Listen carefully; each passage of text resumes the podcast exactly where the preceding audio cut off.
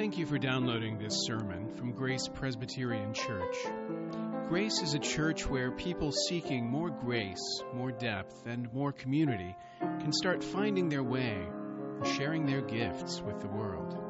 You can follow us online at graceforsiouxfalls.org. So the question that I want us to think about is what good is having a priest? If we want to know what it is that a priest does, the work of a priest, then our old friend, question 43 of the Westminster Larger Catechism, can answer that for us. If you remember that, it says that Christ fulfills the office of a priest by doing two things. One of those things is making a sacrifice for sin, and the other thing is making intercession for us. So a sacrifice for sin, making intercession for us. But the question is, why? Like, what good is that? What is the point of that kind of work? Why is it that we need a priest? The original audience of the book of Hebrews, they knew they needed a priest. They knew that, that they needed someone to fulfill that role. In fact, they probably knew better than we do that they needed a priest. I would suggest that because of the system they'd grown up in, they understood the role of a priest and the use of a priest better than we do, ironically. So we need to rediscover the value of a priest before we can really understand why it is that Jesus is our high priest. So these are the words of John Calvin explaining why we need a priest. He says, The chief good of man is to be united to his God, with whom is the fountain of life and of all blessings. Okay, so our chief end is to be united with God. We've talked about the importance of union with Christ. Here's another way of thinking about it. We are created to be in communion with God. This is what we're for. This is a need that we have. But their own unworthiness drives all away from any access to Him. So we have our created purpose. We're meant to be in union with God. But because of sin, we're driven away from Him. We're alienated from Him. We cannot enjoy the communion that we were meant to have. Because of sin, we don't have access to him. Then, Calvin says, the peculiar office of a mediator or priest is to bring us help in this respect and to stretch out his hand to us that he may lead us to heaven. So the reason you need a priest is that you're alienated from the God that you should be in union with. You should be with him. You should be communing with him the way Adam and Eve communed with him before the fall. But you can't do that because of sin. There's now an obstacle in that relationship. There's a distance. And you need a priest. You need a mediator to bridge that gap. That's the purpose of a priest. The question is, which priest does that work the best? It's not always as easy to answer as you might think. Imagine a little bit of Old Testament history. The day when Elijah took on all of the prophets of Baal. If you had been there at that moment, what you would have seen, the evidence of your eyes, you would have seen on one side one guy, one threadbare guy that nobody respected or believed in. On the other, you would see the entire religious establishment of your day. You would see all of the authorities, all of the experts, the people who led the nation in worship, the people who had the king's respect when it came to the oracles of God, all of them arrayed on the other side what would have been the impressive sight? It would have been the, the priests of Baal, right? Visually, there were a lot of them. And the things that they did were kind of interesting to watch. But as the day progressed, their ornate prayers, their, their little dances, their, their cutting of themselves as they became increasingly desperate, this was all good stuff, good theater to watch. It, it looked impressive. In contrast, Elijah. He doesn't have any little dance to dance. He doesn't cut himself. His prayers are not very elaborate or ornate. When his turn comes, all he does is this little thing with water, which seems counterproductive when what you're trying to do is produce fire. Based on the evidence of the eyes, you would have said the powerful priests are these guys. There are more of them. They enjoy more respect, more clout. Even their ritual is more visually impressive than what we see over here. The only difference is who made fire. The only difference was the result. And if we judge the power of a priesthood based on appearances, based on numbers, based on how many sacrifices are made, based on how impressive to the eye they are, then we might be led astray because we ought to judge the power of a priesthood based on who makes the fire. Where does the fire come from? Jesus is a better priest than the priests the Hebrews knew of, even though it was hard. For these early Christians who had, had left the, the priesthood of their youth, they had left behind that temple system to embrace Christianity. It was kind of hard once they were there not to lapse back into it. It was hard not to miss the evidence of their eyes, the ritual, the, the building, the sacrifices, the vestments, all of the impressive trappings of the Levitical priesthood. It was hard to believe that what was better was, was the carpenter who was sacrificed for our sins. It was hard to remain convinced of his superiority.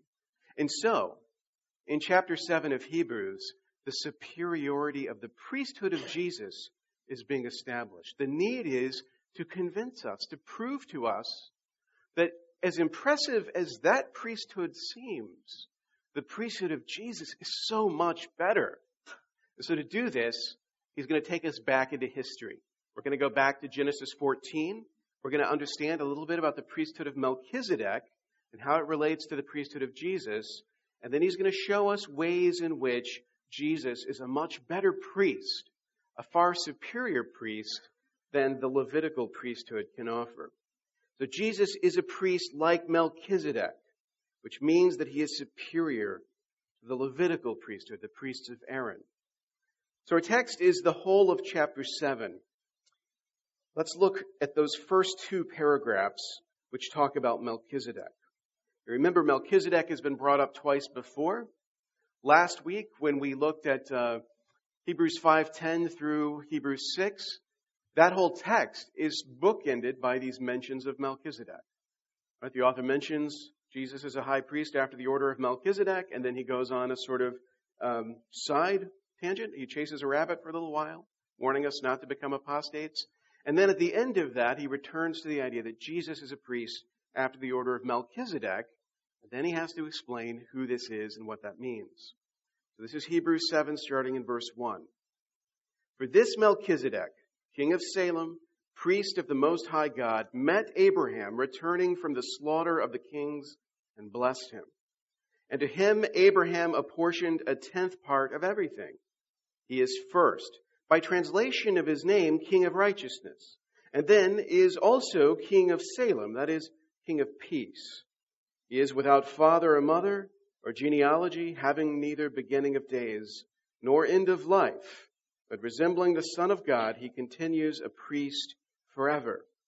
We'll stop there, that first paragraph, and just think about this for a moment. So what's happening here is the author of Hebrews is going back in time. He's going back to Genesis chapter 14. There's a moment in the life of Abraham where this mysterious figure Melchizedek suddenly shows up. If you turn in your Bibles all the way back to Genesis 14, we can look at this moment again. We looked at it two Sundays ago, but it's worth reminding ourselves. This is uh, Genesis 14, beginning in verse 17. After his, Abraham's, return from the defeat of Chedorlaomer and the kings who were with him, the king of Sodom went out to meet him at the valley of Shaveh, that is, the king's valley. And Melchizedek, king of Salem, brought out bread and wine. He was priest of God Most High. And he blessed him and said, Blessed be Abram by God Most High, possessor of heaven and earth, and blessed be God Most High, who has delivered your enemies into your hand. And Abram gave him a tenth of everything. And after that, nothing. No mention of this guy Melchizedek. He doesn't come up before this. He doesn't come up after this either. This is all that we have of Melchizedek. In the Old Testament, the only other time that he's mentioned is in Psalm 110, verse 4, which the author of Hebrews has already quoted to us. You're a priest forever after the order of Melchizedek. And apart from that, we just don't know anything about this guy Melchizedek. Where did he come from? We don't know. All we know is he was a king who was also a priest of the Most High. And when the author of Hebrews digs into the little bit of information we have, he sees some significance in that. There's some significance in his name, Melchizedek. When his name is translated, Melchizedek means king of righteousness. And then we're told he is also the king of Salem or peace. Some people believe that this Salem is Jerusalem. Others believe that it is Shechem. We don't know. We actually don't have any more information about Melchizedek than what we just read in Genesis 14. But the names are suggestive, aren't they? This guy Melchizedek, he is the king of righteousness and the king of peace. That sounds a little familiar to me. He comes to Abraham carrying bread and wine. He offers a blessing to Abraham, and Abraham responds by giving him a tenth, a tithe of all of the spoils of war. So in that moment, hmm, this is interesting. Melchizedek seems a little Christ-like. Seems a little Christ-like. And the way the author of Hebrews describes him reinforces that. He takes advantage of the fact that he appears nowhere else, that we have no genealogy for him, that we don't know, like, what his dates are, when he was born, when he died, any of that stuff. And he, he basically singles out all of the aspects of Melchizedek that make him Christ-like. So he says that in Melchizedek, here's this person who is without father or mother or genealogy, having neither beginning of days nor end of life, but resembling the Son of God, he continues a priest forever he continues a priest forever. The fact that he has no genealogy is significant because Levitical priests, they have genealogy. Levitical priests have to be from the tribe of Levi. They have like, like a chain of descent that you can study to determine whether or not they are qualified for office. Jesus famously doesn't have that. So if you're holding up Jesus as a better priest, the first obstacle to that argument is you got to explain how Jesus comes by being a priest in the first place. Because Jesus is not a Levite. Jesus is from the tribe of Judah, which is not the right tribe for a priest to come from. But it just so happens there is a priest right at the beginning, long before these priests of Levi, who, like Jesus, has no genealogy. He has no, no descent from earlier priests and no priests come after him in his line. Here is a type of Christ that we find in Genesis. A historical forerunner of Jesus. Like Christ, Melchizedek is a priest without a lineage. Keep reading in the next paragraph. See how great this man was to whom Abraham the patriarch gave a tenth of the spoils. And those descendants of Levi who received the priestly office have a commandment in the law to take tithes from the people, that is, from their brothers, though these also are descended from Abraham. But this man, who does not have his descent from them, received tithes from Abraham and blessed him who had the promises. It is beyond dispute that the inferior is blessed by the superior. In the one case, tithes are received by mortal men, men who die but in the other case, by one of whom it is testified that he lives. One might even say that Levi himself, who receives tithes, paid tithes through Abraham, for he was still in the loins of his ancestor when Melchizedek met him. So you see what's going on here. Jesus' priesthood is not only being asserted, but the superiority of his priesthood over the Levitical priesthood is being shown, and it's being shown through this incident between Melchizedek and Abraham. It's kind of interesting. Levi was still in the loins of his ancestor when Melchizedek met him. You're maybe thinking, well, author of Hebrews, you don't seem to understand how this works exactly. Uh, but you have to see that he's speaking about Abraham in a specific way. Uh, in theology, we, w- we would say he's speaking of Abraham as like a federal head, the head of his people. You know, so Paul can talk about the idea that we all fall in Adam, like, like Adam falls and all who are in Adam, all who are represented, all that he acts on behalf of fall in him. Just as all who are in Christ live because of him. Christ can act, can obey on our behalf as our head. Here, the idea is Abraham is acting not only on behalf of Abraham, but on behalf of all who are descended from him. What does Abraham do in relation to Melchizedek? He acknowledges him as a superior. Right? So what he does is he receives a blessing from Melchizedek. Well, blessings are given by superiors to inferiors. If you receive the blessing, that means the one who blesses you is greater because he has the power to bless you. So for Abraham to receive that blessing from Melchizedek is Abraham acknowledging, You are greater than I am. And then Abraham responds by giving the tithe. But he pays the tithe to the one who is greater to him. So in both cases, Abraham is signaling that this priest, Melchizedek, is greater than I am. Abraham is the great grandfather of Levi, from whom all of the Levitical priests are descended. So the author of Hebrews is basically saying, hey, Levitical priests, not only did Abraham pay tribute to Melchizedek, but you did too.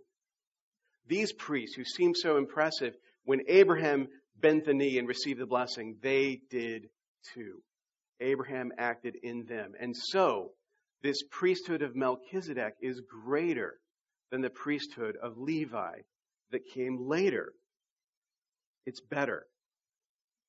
This man who does not have his descent from them received tithes from Abraham and blessed him who had the promises. Abraham, the inheritor of all the promises that the, the children of Abraham looked up to, Abraham received the blessing from this man, Melchizedek.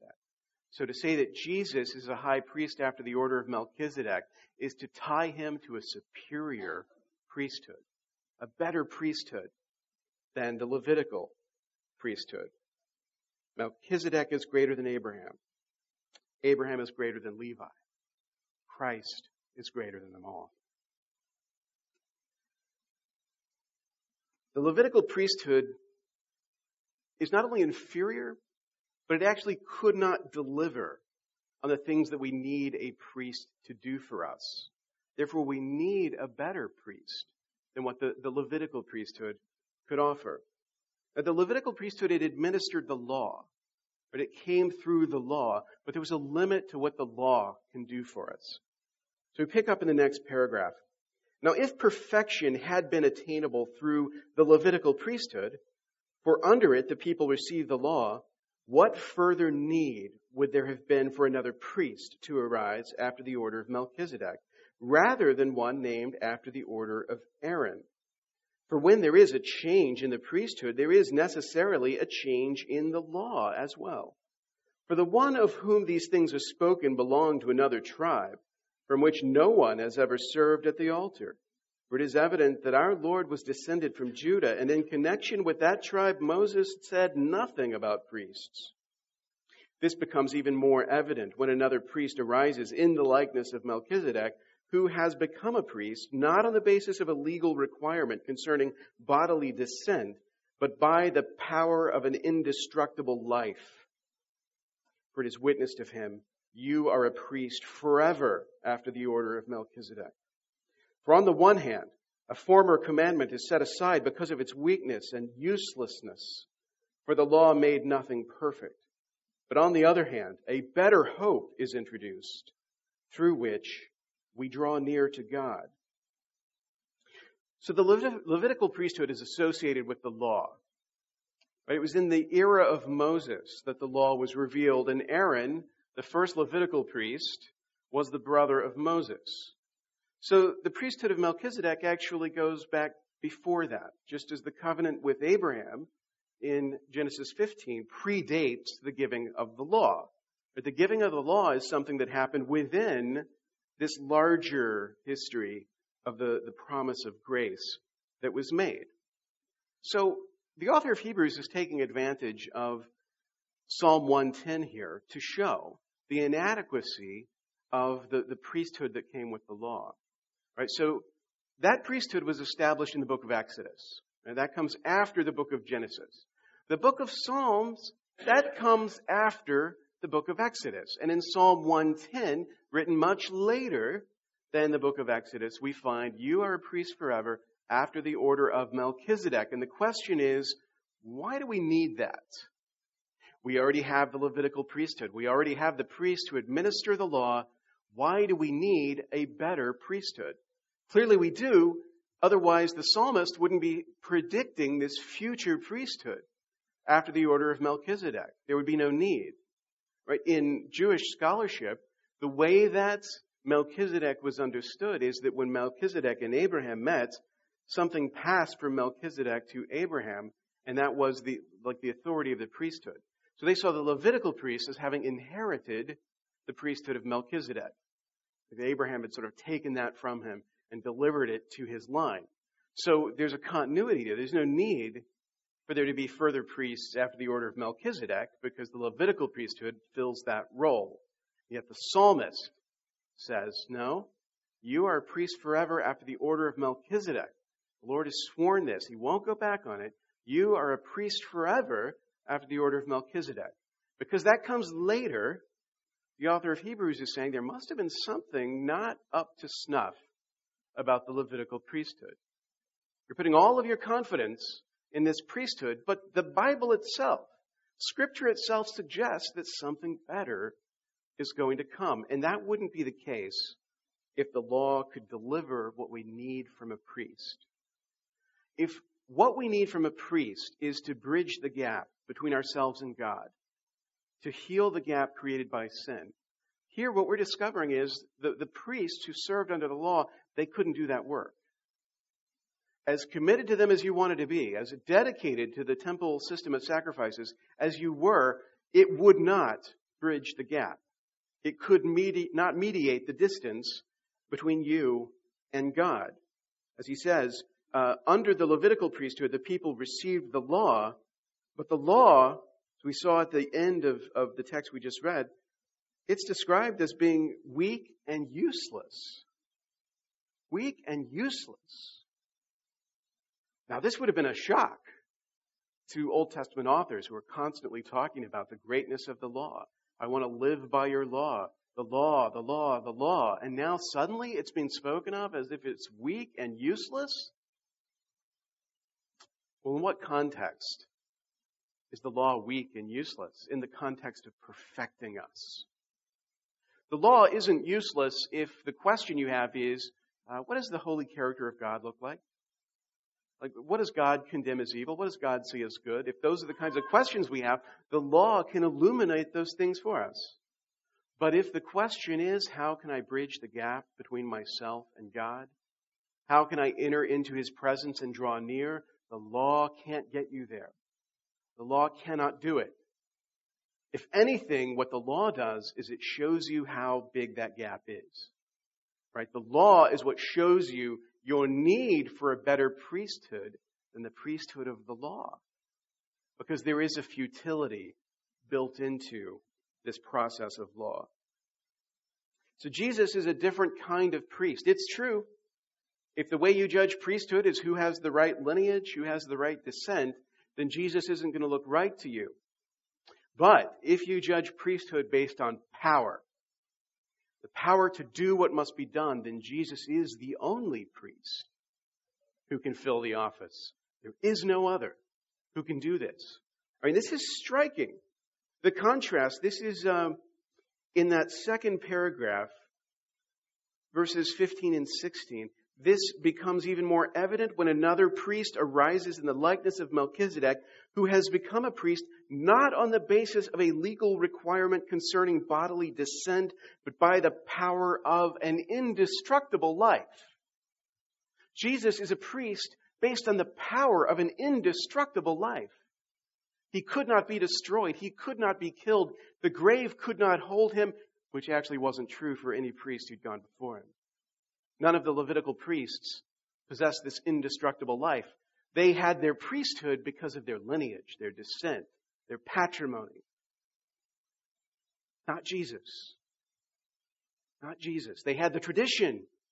He had the power to do what had to be done for that priesthood to mean anything at all. And because of that, the law is set aside. It's not that there's no use to the law. It's not that the law has become pointless now and that we should just take the Old Testament out of our Bibles and throw it away. But rather, the law as an instrument of redemption has been shown to be weak, powerless. And so the way that we use the law has changed. The way that we look to the law has changed. It's been set aside in favor of a better hope. Right? If the book of Hebrews is about hope and where our hope should be, how much hope we should have, now we're being told there's a better hope that has come than that old one. Or we have a better hope than we had before because we're in Christ. And that hope gives us the power to do something. If we remember our quote from Calvin at the beginning, is really essential to what being a priest is all about. It gives us the power to draw near to God. That's what this whole thing is about. Our need for a priest is so that we can draw near to God, because without one, without a mediator, we cannot do it. We cannot approach. If we have a mediator, we can. If we have a mediator who can bridge that distance, that's what this better hope is. In Christ, we have a better hope to draw near to God. The Levitical priesthood, it couldn't do that. It couldn't deliver on the expectations we had of it. We needed a better priest than Jesus. We found him. Jesus is a better priest. He's a better priest in a lot of ways, but specifically, there are a few things that the author of Hebrews is going to point out. Again, showing why it's better to have Jesus as a priest than to have this Levitical priesthood to rely on. The priesthood of Jesus is assured by the impregnable guarantee of the divine oath. And unlike the Levitical priesthood, it is permanent. The priesthood of Jesus is a permanent priesthood. This is Hebrews 7, beginning in verse 20. And it was not without an oath. For those who formerly became priests were made such without an oath. But this one was made a priest with an oath by the one who said to him, The Lord has sworn and will not change his mind. You are a priest forever. This makes Jesus the guarantor of a better covenant. The former priests were many in number because they were prevented by death from continuing in office. But he holds his priesthood permanently because he continues forever. Consequently, he is able to save to the uttermost those who draw near to God through him, since he always lives to make intercession for them. For it was indeed fitting that we should have such a high priest, holy, innocent, unstained, separated from sinners, and exalted above the heavens. He has no need, like those high priests, to offer sacrifices daily, first for his own sins and then for those of the people, since he did this once for all when he offered up himself. For the law appoints men in their weakness as high priests, but the word of the oath, which came later than the law, appoints a son who has been made perfect forever. When Calvin talks about the nature of priesthood, another thing he says about priesthood and the need for priesthood is that a priest is made in order that he may be the surety of a covenant, the guarantee of a covenant. So when you see a priesthood established by God, the purpose of that priesthood is to act as a kind of guarantee of a promise that's been made. So when you think about the Levitical priesthood and the system of sacrifices, these were all meant to give people assurance that God's promise to save would be kept. Right? You were given these visible signs, and those visible signs pointed to the covenant promise of God. Because in our weakness, we tend to doubt. In our weakness, we, we don't have the certainty in God that we once did. And so the priesthood is given as a kind of guarantee. The Bible talks about the Holy Spirit in similar language. The, the, Holy Spirit is a seal, sign and seal of promises that God made. So think of it that way. Right? That this priesthood is a sort of visible guarantee of a promise that God has made. So you might be interested in which promises are strongest. And here, the author of Hebrews, who's already shown us Genesis 14, now goes back to Psalm 110 and looks at the nature of Christ's priesthood, and he notices something.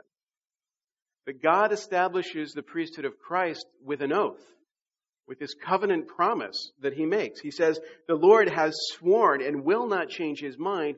You are a priest forever. That is not how Levitical priests were made. God did not enter into a covenant with individual Levitical priests. God didn't come down to Aaron and say, the Lord has sworn it and will not change his mind. You, Aaron, are a priest forever after the order of Aaron. No. Those priests inherited their office through descent. This priest received his office through covenant, through oath, where God swears to him that you are a priest forever. That is a stronger priesthood. The way that it's established is much stronger. It has a stronger guarantee, which is what makes Jesus, as far as the guarantee goes, he's the guarantor of a better covenant. This is the first time in the book of Hebrews, by the way, that the word covenant has actually been used right out in the open. The idea has been latent in the text. We've talked about covenant before, but this is the first time. Right? Already earlier in the text that we've just read, we saw that Jesus offers a better hope, but now specifically the nature of that hope is being defined. Jesus is the guarantor of a better covenant. This covenant that Jesus is the only mediator of, this covenant of grace, it is better than what went before. It is more reliable. It promises more and it delivers what it promises. This is better than what we had before. And so the question becomes why cling to what you had before? Why cling to the insecurity, to the uselessness of what you had before when something far greater is before you? One commentator, when he talks about the divine oath, he, he describes it as an impregnable guarantee. I love that because we've been told already about the indestructible life of Christ. The idea is that if, if the anchor of your hope is the one who lived this indestructible life, then the nature of that guarantee, it is impregnable. Impregnable is a rich word. It, it speaks to like inability to be conquered. Right? If you have a fortress whose walls cannot be breached, that fortress, it is impregnable. That's the nature of the guarantee that Christ represents. Nothing that comes against him can topple him. Like nothing can break him. Nothing can, can separate us from that anchor of our salvation. This is a strong priesthood, the strongest imaginable. And it's also permanent. The thing about an indestructible life is it doesn't end. Jesus keeps on being the priest. And that makes him very different from what went before. Right? Levitical priests, they died. This is verse 27. I love the way this is written. He, speaking of Jesus, has no need like those high priests to offer sacrifices daily, first for his own sins and then for those of the people, since he did this once for all when he offered up himself. Jesus is the priest who sacrifices himself. Right? He makes that sacrifice, the sacrifice of himself, but his life is indestructible, so after he's made that sacrifice once for all, he continues in the role of priest. He continues to do that priestly work. That's not the way it worked for those who went before him. Right? Verse 23 says the former priests were many in number because they were prevented by death from continuing in office. Maybe you're impressed by the lineage. Maybe you're impressed by the number of priests that are arrayed. But you have to understand the reason there are so many is you need so many because they keep dying. But in Jesus, the priest who makes the sacrifice for sin continues to intercede to this very day. He continues in that office forever.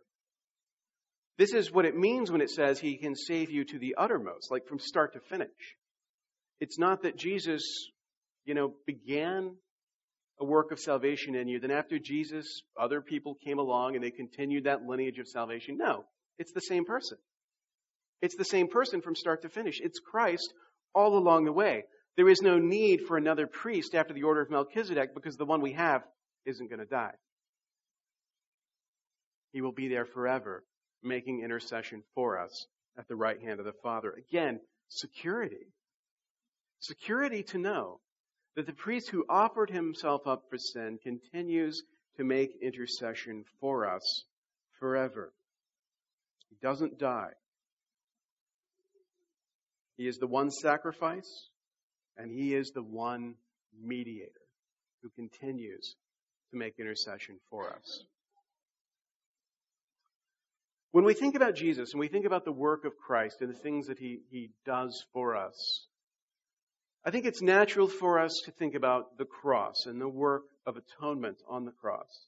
When we talk about Jesus and the work of Jesus, it's natural for us to focus on, on the fact that Jesus died for our sins.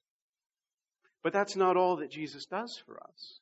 Jesus died once for our sins, making a sacrifice that need never be made again. But he continues to work for us every moment of every day. He continues to intercede for us. He continues to bridge the gap created by sin, the gap between the creature and the creator. It's that abiding work of Jesus that we need to remember. It's not enough. Let's put it this way. It's not enough to see Jesus as the sacrifice. We must also see Jesus as the one who makes intercession. Jesus as our high priest. We need no other high priest but him. Thank you for listening. You can find more sermons from Grace and information about joining us for worship by visiting our website at graceforsiouxfalls.org. We also invite you to visit the iTunes store and subscribe to the Sermons of Grace podcast.